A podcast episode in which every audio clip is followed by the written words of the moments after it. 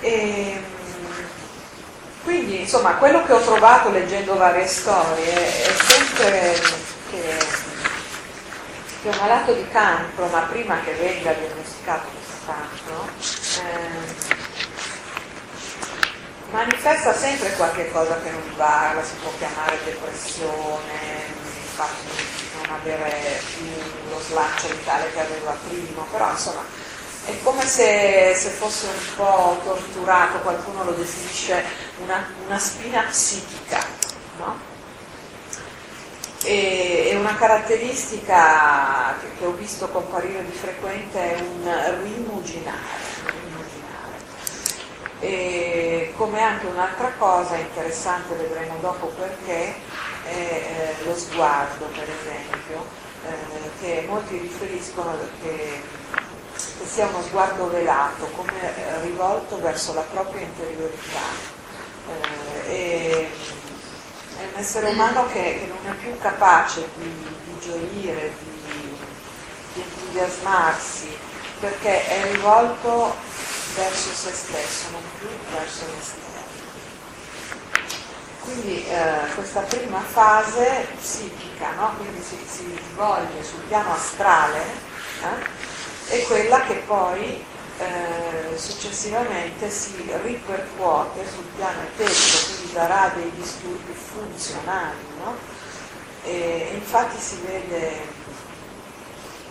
vede che nella fase pretumorale, nel piano eterico invece, spesso si manifestano per esempio insonnia, piuttosto che stitichezza, disturbi nella digestione, il colorito diventa smorto, i tessuti un pochettino si prosciugano, oppure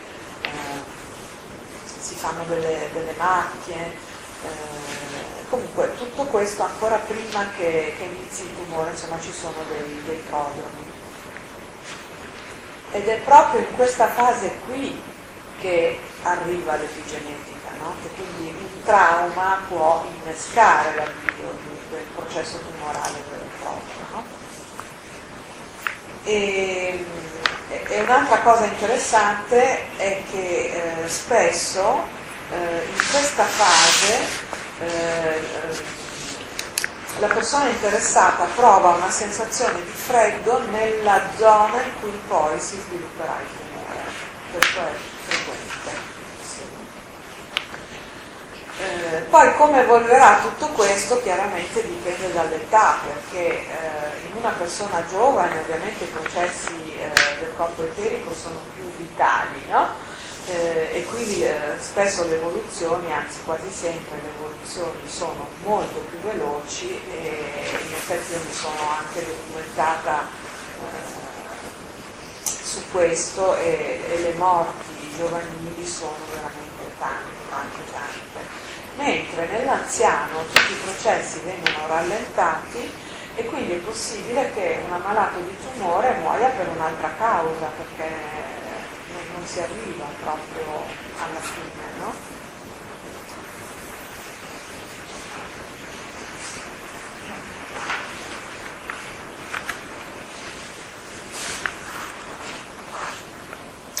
Quindi se la vogliamo vedere sempre sotto l'aspetto della quadripartizione, questa cosa che avviene quando si verifica un cancro, no?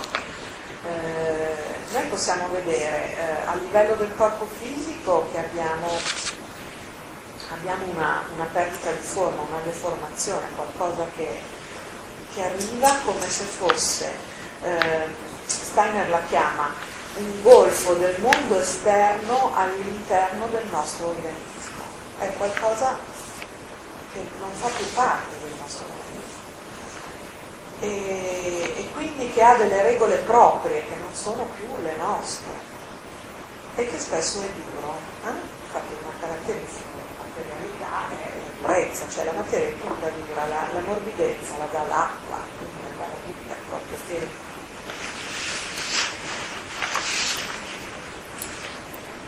Poi a livello del corpo eterico abbiamo detto che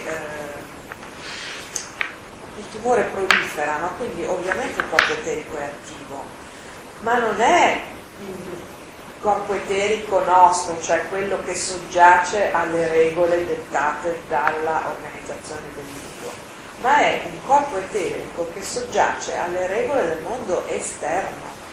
Adesso è troppo complicato da spiegarti, però Steiner lo spiega molto bene, che l'eterico fuori è una forza, cioè sono in realtà quattro forze, non una sola, che vengono dalla periferia del cosmo, no? Quindi il corpo eterico, l'attività eterica in un tumore è qualcosa di esterno all'organismo, che prolifera a scapito dell'organismo stesso, che invece piano piano appassisce man mano che il tumore progredisce, no? E quindi si dissecca proprio, no? Mentre il tumore si gonfia, noi vediamo che negli ammalati di tumore proprio piano piano iniziano ad apparire le rughe, la pelle diventa più dura, cioè c'è proprio un disseccamento visibile, no?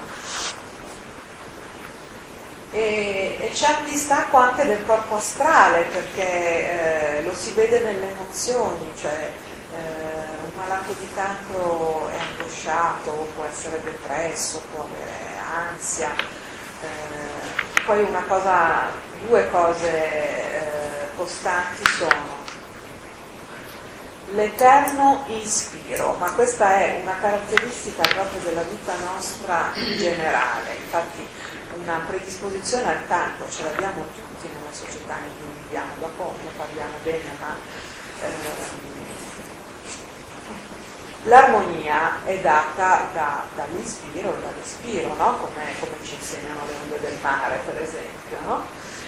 Noi viviamo in un continuo stato di apnea, no? In cui inspiriamo ma non riusciamo a espirare bene. Infatti ci sono miliardi di letteratura, ma tutte queste pubblicazioni raccontano la stessa cosa, cioè che noi utilizziamo solo un terzo della nostra capacità respiratoria, cioè noi possiamo a ogni inspiro e a ogni espiro buttare fuori e far entrare 3 litri di aria, invece ne facciamo solo uno, per cui rimane questo ristagno perenne e non riusciamo mai a espirare completamente, a liberarci, a rilassarci, e quindi siamo in uno stato di continua tensione, irrigidimento, e questo è qualcosa che ha molto molto a che fare col cancro. Pensate alla durezza e a una rigidità che poi noi possiamo trovare anche negli atteggiamenti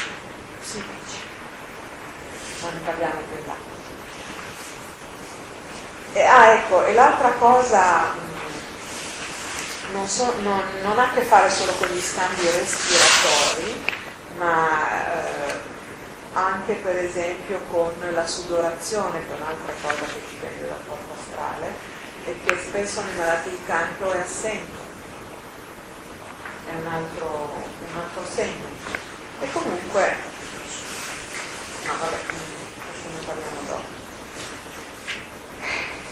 Allora, pensando all'organizzazione del Dio e al Dio con la I maiuscola nostra, veramente è adeguato questo termine di malignità, perché il cancro è veramente un attacco al Dio, perché gli sottrae il suo strumento, cioè noi abbiamo bisogno di questo corpo perché il nostro io, che ha deciso di incarnarsi questo corpo qui, vuole fare in questa vita delle cose, dopodiché il tacco glielo ferisce, quindi è una roba terribile, veramente maligna,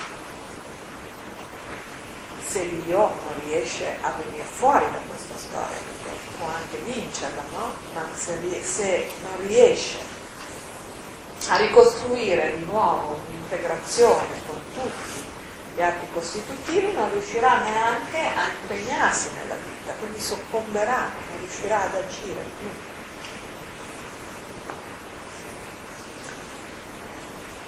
Adesso un altro punto di vista che ci viene sempre dalla medicina antroposofica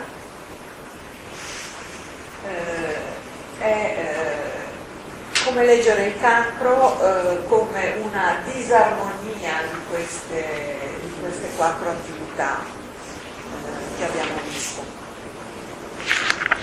Una delle cose che dice Steiner per definire il cancro è che gli atti costitutivi superiori, cioè l'io e il corpo astrale, penetrano troppo profondamente nel corpo fisico, troppo profondamente. Adesso una cosa che non vi ho detto ma vi dico adesso è che normalmente a livello del sistema neurosensoriale l'io e il corpo astrale stanno un po' fuori, non sono completamente dentro il corpo fisico ed eterico, sono diciamo un po' fuori, perché solo in questo modo noi possiamo percepire e pensare.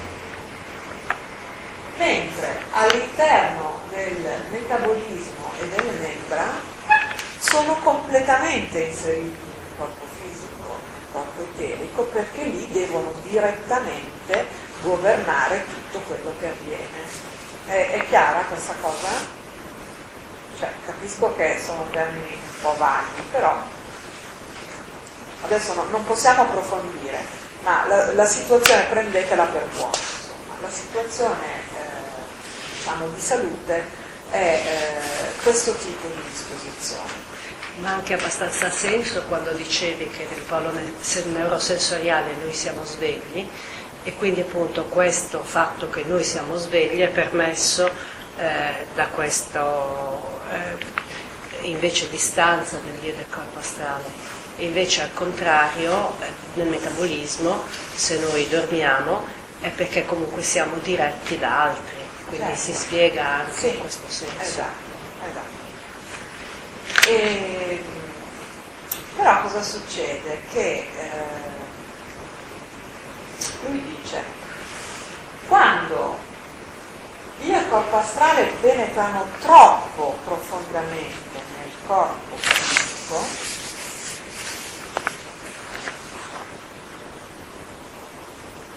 allora avviene cioè, questo può provocare il cancro. Ma cosa vuol dire questo in pratica? No? Cioè come fanno io e il corpo astrale a penetrare troppo nel corpo fisico? No? Questa è la domanda. E ritorniamo al discorso di prima, cioè è sempre il sistema neurosensoriale iperstimolato, che se ci pensiamo è quello noi viviamo tutti i giorni, no? Perché dicevamo prima, tutte queste impressioni sensoriali che ci entrano, che al tempo non c'erano, c'è poco da fare, cioè da quando è nell'ultimo secolo, no? Che è cambiato tutto così improvvisamente, no? Quindi, tutte queste impressioni neurosensoriali, anche nei bimbi, no? E quindi il coso che si faceva prima, no? Il cancro nei bimbi da dove viene? Cioè, a parte i neonati che non hanno fatto a tempo, no? A essere così stimolati, ma il bimbo da appena nato, no? Che gli si piazza dal primo giorno la radio accesa, la pemaia che canta sulla carrozzina, eccetera, eccetera, no? Questi bambini che, dice Steiner, il bambino appena nato viene formato dal mondo esterno, quindi dalle sue percezioni, no? Riceve tutti questi stimoli che vanno a interferire ovviamente, no? Col suo sistema neurosensoriale, lo sovraccaricano e questo vuol dire che il corpo astrale e l'io penetrano troppo prima a livello neurosensoriale, quindi spingono ancora di più la loro penetrazione in tutto il corpo, quindi nel corpo fisico, no? Cioè già ci sono nel metabolico, ma così di più, cioè come riempire un imbuto in pratica, no? Come immagine, no? Ma questa cosa può succedere anche agli adulti, non solo come una stimolazione come questa che abbiamo detto, ma pensiamo, perché molti dicono, non so, tipo Amer per esempio, no? C'è questa teoria dello shock estremo, no? Però io, così, leggendo un po' le storie, eccetera, non è che sono molto d'accordo su questo, perché allo shock estremo noi reagiamo il più delle volte, ma è qualcosa di più continuo, è un martellamento quello che fa sì che avvenga questa penetrazione più profonda degli atti positivi superiori, sono le preoccupazioni ripetute. Poi magari lo shock estremo può fare scattare la molla, no?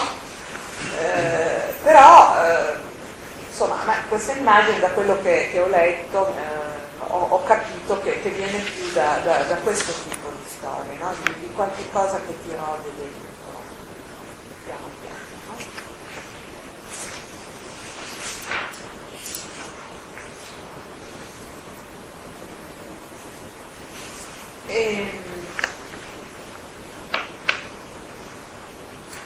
E quindi insomma, quello che lui, una delle cose che dice riguardo alla formazione del tumore è proprio il fatto che il tumore è un processo nervoso, no? Proprio per questa penetrazione degli atti positivi superiori, è un processo nervoso nel posto sbagliato, perché la maggior parte dei tumori si instaurano nel metabolismo, quindi nell'addome, dove i processi neurosensoriali non dovrebbero starci, no? E questa tra l'altro è una definizione in generale che la medicina antroposofica dà di tutte le malattie. Dice, la malattia non è un evento anomalo, è un processo naturale che avviene in un posto o in un tempo sbagliato. È molto interessante come definizione, anche perché poi da qui deriva tutta la diagnostica e quindi anche la terapia. Però questo è un capitolo a sé, non affrontiamo assolutamente. Però appunto, come una delle definizioni quindi può essere questa, no? Di un processo nervoso trasformato che non è più al suo posto. E i segni di questo possono essere tutti dei segni di indurimento, no? Perché dicevamo prima, quando parlavamo della crescita del bambino, che l'io e il corpo astrale certo lavorano sul corpo eterico per la costruzione, ma anche per l'indurimento, perché poi alla fine lo step finale è la formazione delle ossa, che sono due. Il campanello che ci dice che il bambino è pronto per andare a scuola sono i denti, che sono la formazione più dura che noi abbiamo all'interno del nostro corpo, no? E allora quindi questi processi nervosi, neurosensoriali diciamo, sono processi di indurimento, no? E noi possiamo leggere delle avvisaglie di questo progressivo processo di indurimento, che possiamo anche chiamare sclerosi. Ne avevamo parlato quando avevamo parlato delle medicine, no? E anche l'anno scorso la contrapposizione fra infiammazione e sclerosi, che sono due processi polari, sono due aspetti di due patologie completamente diverse, opposte. L'una, l'infiammazione, che è quella che si presenta nei primi tempi della vita, no? Quando il bambino appunto ha queste febbri per rimangiare il suo corpo, eccetera, eccetera. E l'altra, la sclerosi, che si presenta di più nella vecchiaia, no?